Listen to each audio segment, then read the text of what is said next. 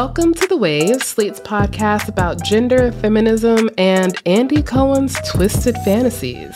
Every episode, you get a new pair of feminists to talk about the thing we can't get off our minds. And today, you've got me, Rachelle Hampton, a founding co-host of Slate's internet culture podcast, ICYMI, or in case you missed it. Later in the show, I will be joined by Shamira Ibrahim, one of my absolute favorite culture writers and critics. She's written for The Atlantic, The New York Times, The Washington Post, BuzzFeed, Vox, Vulture, and so many other publications. Now, I'd be excited for today's show regardless because I get to kiki with Shamira, and that's one of my favorite things to do in the world. But we also happen to be talking about one of my absolute favorite topics, and that is reality television.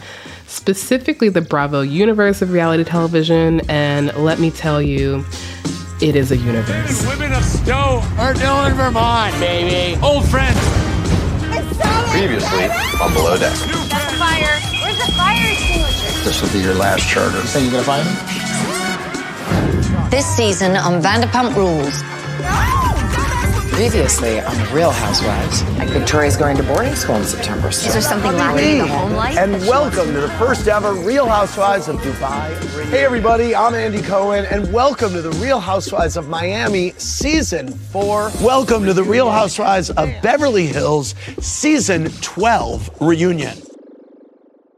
I don't think I'm necessarily talking to an audience where I'll have to justify my love for reality TV, but here's my spiel, just in case you aren't a convert just yet.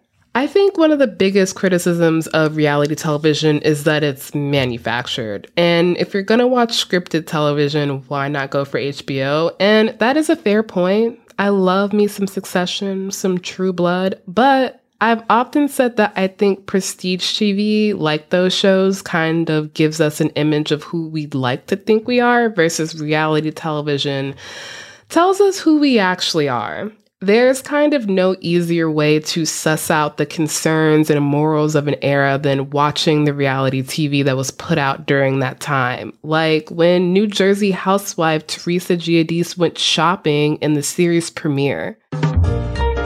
I have so much fun shopping with Teresa because she clearly has no limits.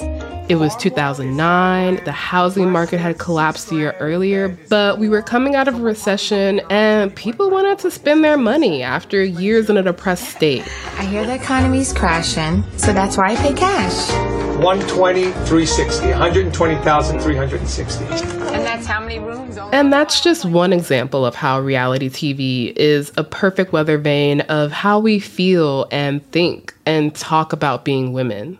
And there's maybe no better weather vane than Bravo with its constellation of largely women-led shows like the infamous Real Housewives and its attendant spinoffs like Vanderpump Rules, Winter House, Summer House. There's also Southern Charm, Below Deck, Married to Medicine, and the thing is, those are just some of the shows that are currently airing, which means there is a lot of ground for Shamira and I to cover. We're going to get into all of that after a short break.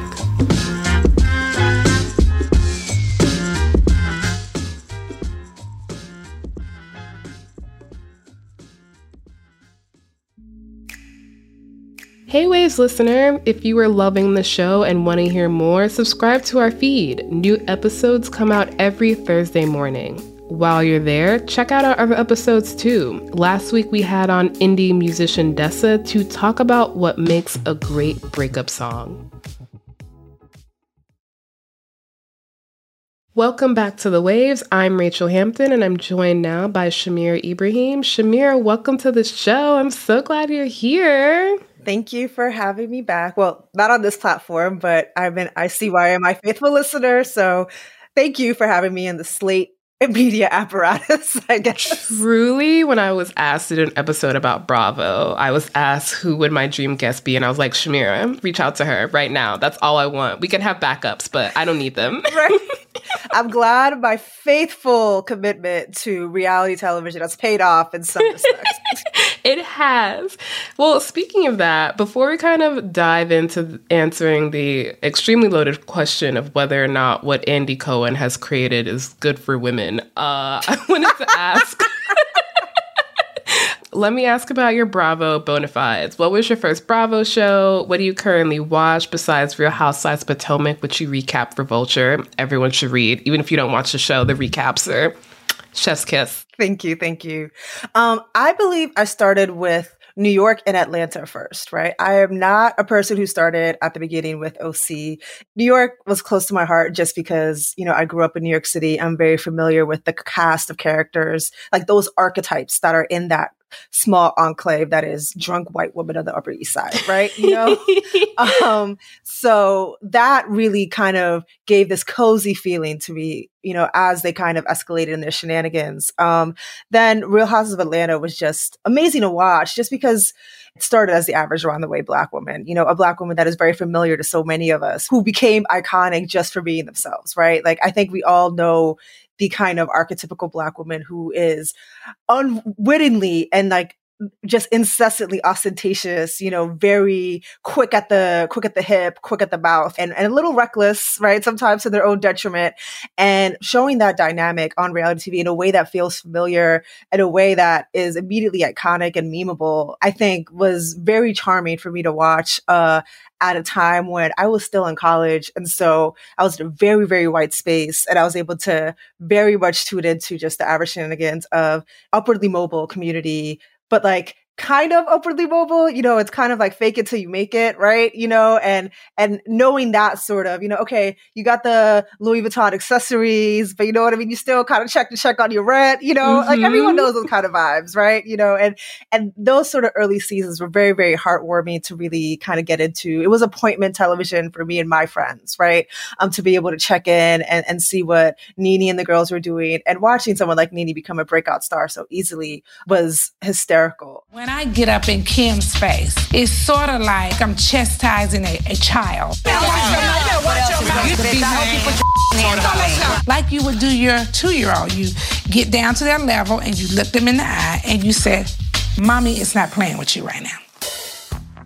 I then pivoted to Beverly Hills, which is like a universe in and of itself, right? Girl.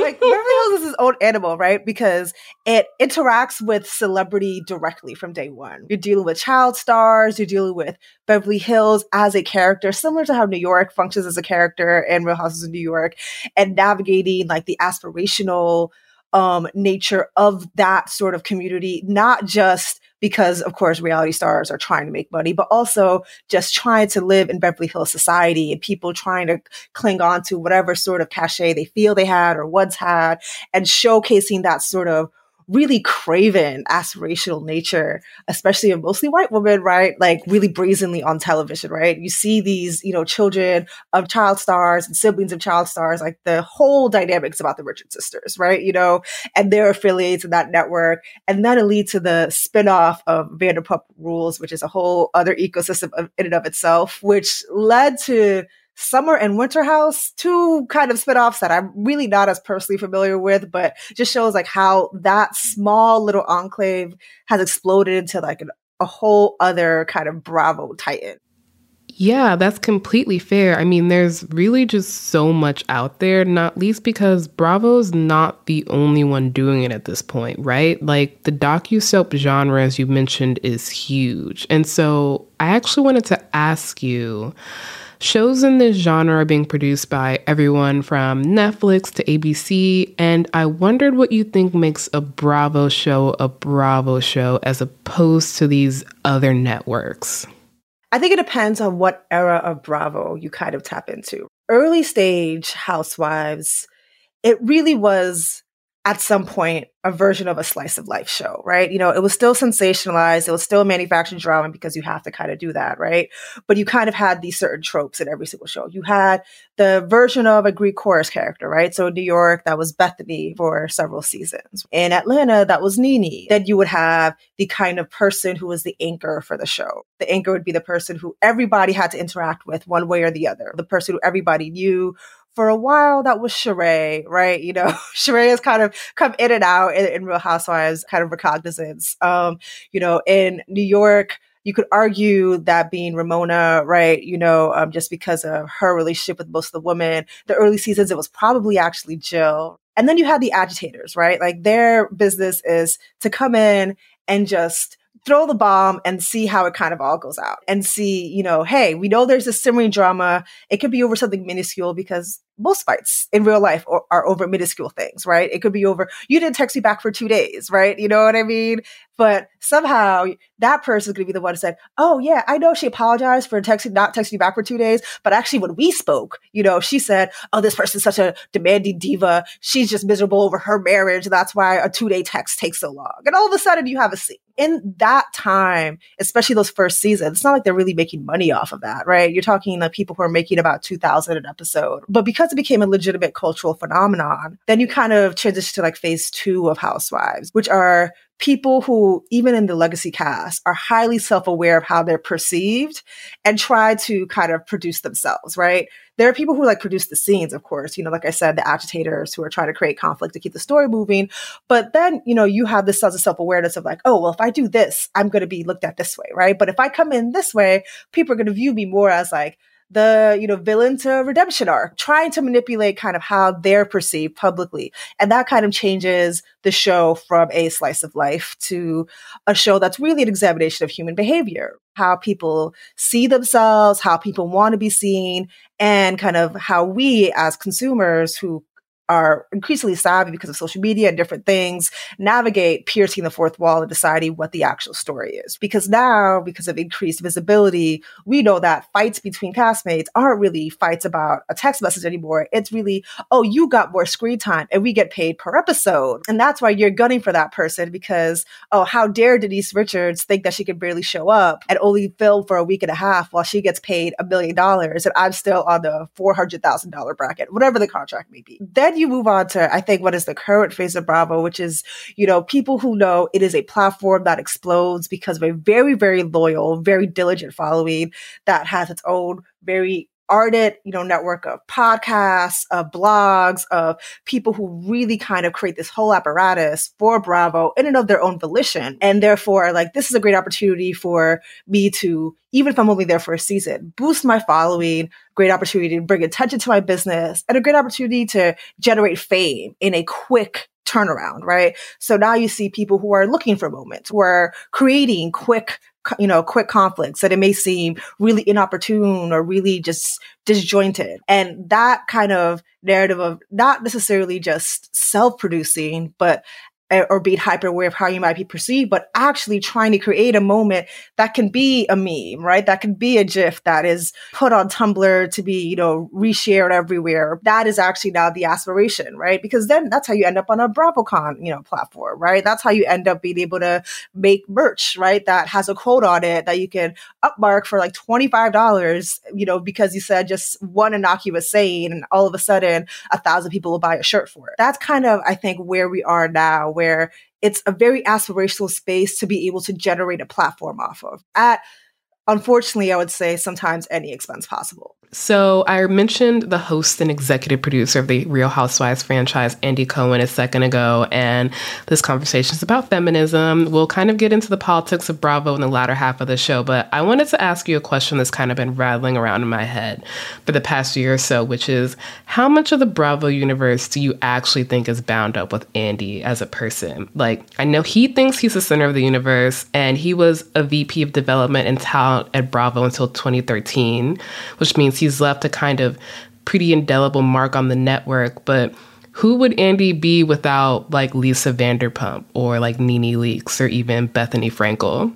Like the answer is kind of mixed. Like for example, the reunions, right? Like they don't exist without Andy really doing them. Like I know we have very strong critiques of how Andy has handled some of the reunions, mostly because as they strive to expand the kind of catalog of shows and they reach into more diverse topic matter, more complex topic matter, Andy has struggled to really be able to rise to the occasion to really engage in those topics properly, right? And I think a lot of us have noticed that and addressed that and tried to speak towards that in different ways.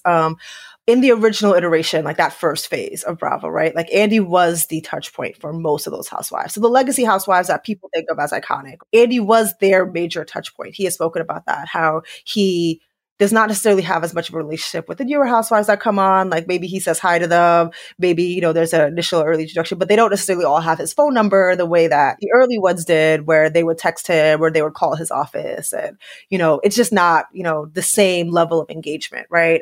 Mostly because, of course, he's not as involved in developing the shows, or, you know, like he still, I believe, has an EP credit on almost all the shows, but he's not involved in the day-to-day operations the way that he once was. Andy has made it clear that his idea of the housewives was born out of that Desperate Housewives, like All My Children, General Hospital, soap opera, like the adoration of that iteration of television programming and trying to bring that into reality TV. And you can see the sort of love for that sort of serialized programming and how that shaped how these shows kind of came to be. And I think that matters. But I think at the end of the day, you also see the very distinct hand of not only the casting of the iconic people who kind of make the shows what they are, but also the production teams, right? You know when a show kind of is a Shed Media show versus a Purveyors of Pop show, right? Like you see it in the stylistic choices, you see it in the way that the actual episodes are built out. So as the seasons progress, it's not just a matter of the casting, it's actually a matter of how production engages with both their cast and actually works on building narrative arcs and thinks about engaging with the audience. So I think while Andy is, I would say, a narrative godfather, right?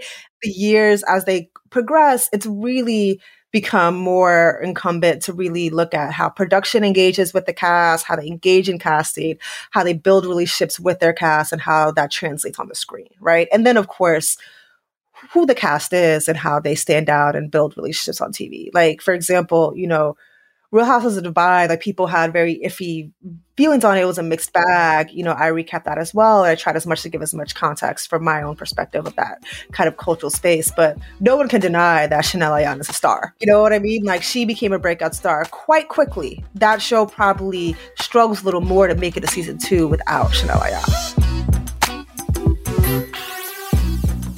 We're going to take a break here, but if you want to hear more from Shamira and myself on another topic, check out our Slate Plus segment, where today we're going to be talking about another one of my favorite reality television shows, Netflix's Selling Sunset. And please consider supporting the show by joining Slate Plus. Members get benefits like 0 ads on a new Slate podcast, no hitting the paywall on the Slate site, and bonus content of shows like this one. To learn more, go to slate.com/thewavesplus.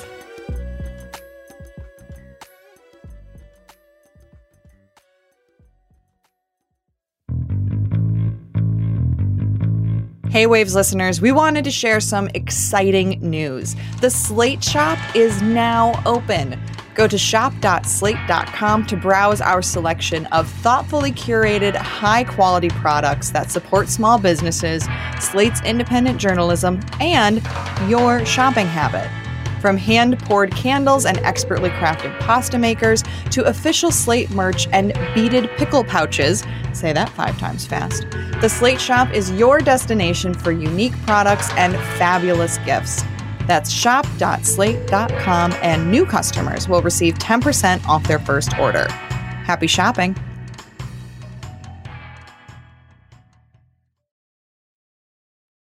Welcome back to The Waves. I'm Rachelle Hampton, and I'm here with Shamira Ibrahim. We're talking about the Bravo cinematic universe. So, in 2013, Gloria Steinem said of the Real Housewives franchise that, quote, "It is women all dressed up and inflated and plastic surgeried and false bosomed. It is a minstrel show for women."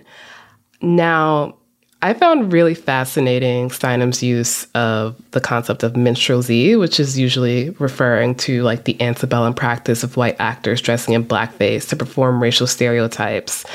And when it comes to the idea of these women performing, there have been some really wild moments. I mean, people who don't even watch Real Housewives probably know about Sheree Whitfield saying, "Who gonna check me, boo?" Or when Lisa Rena broke that wine glass in Real Housewives of Beverly Hills. You know what? Let me tell you something. Don't you ever touch my husband. Just saying. Don't ever. You don't want out for everybody to know.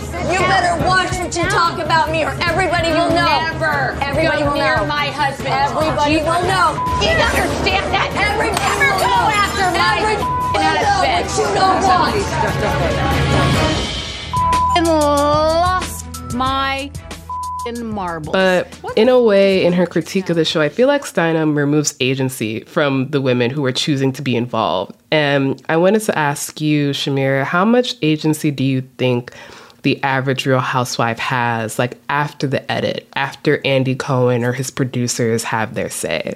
Well, the use of the word minstrelsy is crazy, because if you want to talk about minstrelsy on Real Housewives, we could just talk about Luann dressing as Diana Ross. Like, there was actual blackface. Like, yes. We don't need to use like that as a really backwards analogy. I'm sorry.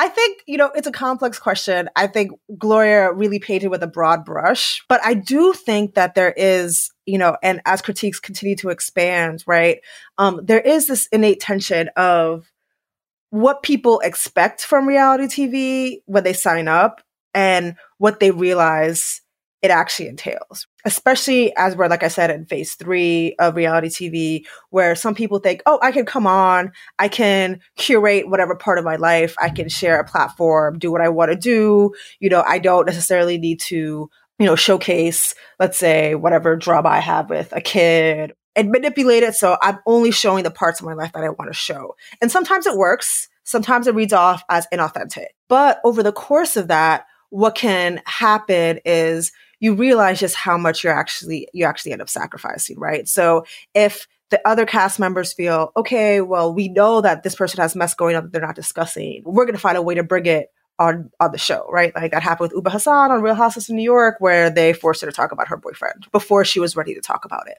In like the midst of that, sometimes what can happen is this like natural tension of, okay, I wasn't ready for this roller coaster ride. Most people are taken aback by their first season, right? Of, oh, I did not expect it to be this intense. I did not expect it to, you know, take over my life in this way. I have to do all of these guest hits. I have to do all of these PR hits. I thought this would be just a part of my life, not my entire life. And also now I'm constantly in this social media engagement with, you know, the entire world and my castmates. And there's a pressure for, okay, well, don't worry, you have the reunion to, you know, address yourself. The reunion is a high pressure situation, 13 hours, bright lights, you know, fighting for your life. It's you know, basically a cage match, right? Cage match, no, exactly. To be able to come out on top. When you say 13 hours, you're talking about those long filming days to make a single reunion episode. Then, assuming you get what you want, great. If you don't feel like you came out on top, then you're speaking to the producers later and they say, well, you have next season to be able to tell your story right, you know? And so it does become a little bit manipulative for the actual talent, right? You know, and I think that's something that some of the cast has tried to explain of like, hey, I agreed to this, but on the back end, I realized that what they actually did was this, right? Because they have the right to tell the story that they want to tell, right? So you think you're meeting one person, right? But the actual call sheet will actually have, you know, other people meeting you. And all of a sudden, you're in a different scenario than you expected.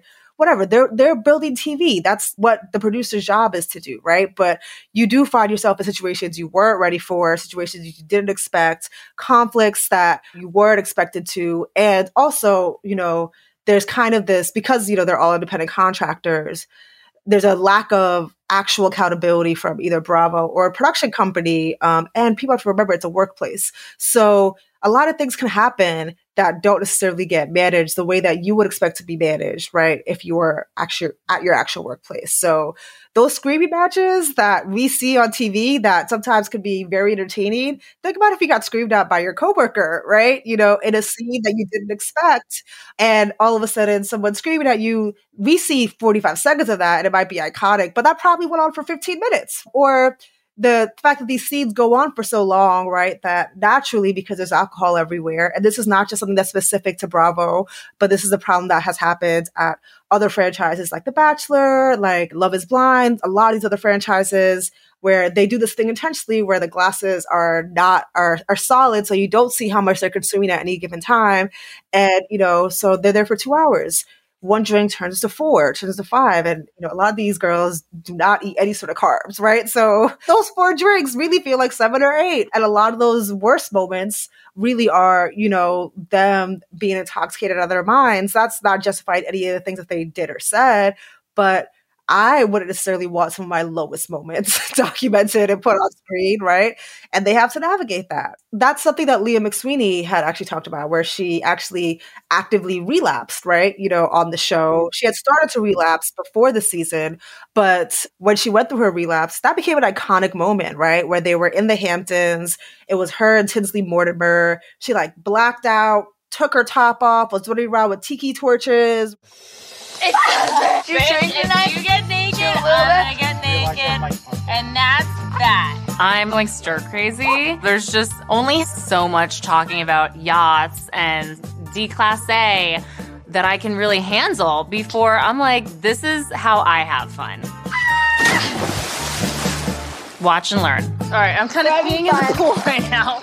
I'm like the prude that can't take my clothes off right now. Rip it off, bitch! Get in the pool. You know what? This is the you to Dale. This is the you to society. High society. You Park Avenue. Yes, bitch! That became a meme that was everywhere. Her and Tinsley Mortimer in the actual pool, topless, posing, right? You know, as opposed to someone who had been sober for 7 years, having a very public relapse. And that's not to say that these women don't have agency in the choices that they make, right? But I think sometimes when we say, oh, you have agency in the choices that you make to be able to do something. It's like, well, yeah, people have agency in toxic work environments too, right? You know what I mean? You can always quit, right?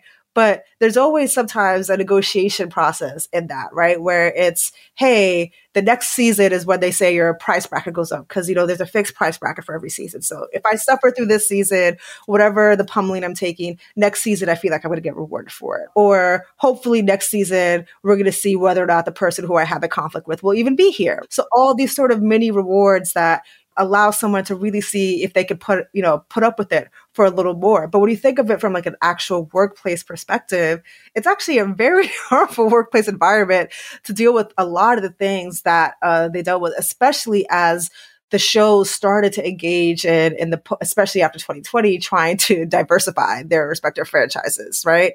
There was a lot of division within the fan bases, as well as, you know, just within the storylines within various cast members of just really struggling to integrate their various shows, and most specifically with New York and Beverly Hills. Those are things that in a normal environment, you have to navigate through HR and publicly. And now you're litigating that on a day-to-day environment as what, a teachable moment for the audience? There's a difference between signing up to do something and knowing the full context of what that is, combined with the fact that the way you're getting portrayed almost has nothing to do with what you say, which reminds me of something that everyone's favorite bad feminist Roxane Gay said about Gloria Steinem's quote. Roxane Gay said, "I think that the Real Housewives franchise allows women to be their truest selves. We see the mess, we see their amazing friendships and everything in between. When women are allowed to be their fullest selves, it is the most feminist thing we can do." I found the kind of racial breakdown of these views pretty interesting, but I also found myself not really agreeing with Roxane here either. I don't actually know if allowing women to be their fullest selves is the most feminist thing we can do, not least because feminism is actually like a radical political framework. It's not just like rah-rah girl power. And, you know, if the fullest version of someone is being a right-wing nut job, I don't really think that's feminism. Like Candace Owens is probably being her fullest self, but I don't know if that's really feminist. I don't know if allowing Vicky Gunvalson to like basically, you know, parrot COVID conspiracies on Ultimate Girls Trip was necessarily the most feminist thing in the world. It just is what happened. But it makes me want to ask a really open-ended question, which is, do you think Bravo or even reality television show in general can actually be radical? I think there's this real desire to make the things that we consume fit into our politics. And so calling Bravo or your favorite franchise like feminist or, you know, anti-racist or whatever, it feels like a really high mandate for some of these shows to be operating under. The shortest answer is no, right? Like to give you the short answer, right? I think, as with a lot of pop culture, it serves as a lens for our contemporary society. Like, you know, what do you look at kind of that Overton window of like what we're willing to accept, not accept, right? You know, how we engage with each other, you know, how we view our collective obligations as individuals and as society when we get into conflict, when we manage conflict, and or, you know, how we have to interact with each other. I think that shows like Real Housewives are really good reflections as to both how individuals do that publicly because of how they feel like they have to perform something, and also how audiences receive that and engage with it, right? You know, so you can see how someone like Dorit on Beverly Hills manages PTSD and like the perception of like how long she's allowed to recover from that versus, you know, a Garcelle who is still has a tense relationship with her coworkers because she's still a little unweary for how she feels like they mishandled dealing with her family. And so having those sorts of observations culturally are really insightful lens to talking about different things that are in a more accessible way, like power, class dynamics, racial boundaries, you know, conversations that a lot of us can have in like a longer sociological construct that a lot of people won't read if I wrote like a 3,000 word critical essay, but would be willing. I appreciate it. But are just frankly more willing to understand if, you know, I explain colorism in the context of Potomac, right? That doesn't make it radical. It just allows for insight. I don't want to say it's a neutral thing because I do think that there are detriments to like doing the whole like verité approach and like standing back and letting everything play out. I think that there are times that they should intervene, right? I think there are times that, you know, hey, this person is drinking themselves sick, right? I don't know if we necessarily need to put that on camera. It's a little dangerous. Maybe somebody needs to like have a conversation about them not drinking or them not being on camera for a little bit, or hey, this person is parodying very dangerous political opinions. And I know that Bravo strives their hardest to this whole apolitical, we're not engaging in politics or whatever. However, at some point, you know, you have to figure out a way to navigate that, at least in a manner that allows some sort of pushback from other cast members, right? In a very visible way. I think that it's impossible for it to be a radical framework because that requires a commitment from the network, from the production, from every single piece to really be to say, we're here to dismantle a patriarchal construct. And that can't happen because half the shows, their first insult is saying, you ain't even married, bitch, right? Yep. So that's already out the window from a radical feminist construct, right? But what it does offer is just a space to engage and be insightful and really think about how we view each other in the present, you know, contemporary idea of relationships between women, both in and out of the workplace, and what we view as acceptable and not acceptable and why, right? And I think that as a place for just conversation and interrogation is worthwhile.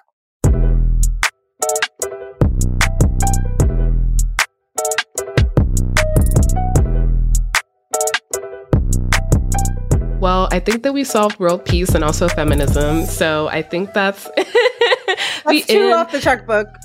Fixed it. Thank you so much for joining me, Shamira. This has been so much fun. Thank you as always, Rachel. Had a great time. That's our show this week. The Waves is produced by Shayna Roth and Vic Whitley-Berry. Daisy Rosario is our senior supervising producer, and Alicia Montgomery is vice president of audio. We'd love to hear from you. Email us at thewaves@slate.com. The Waves will be back next week. Different host, different topic, same time and place.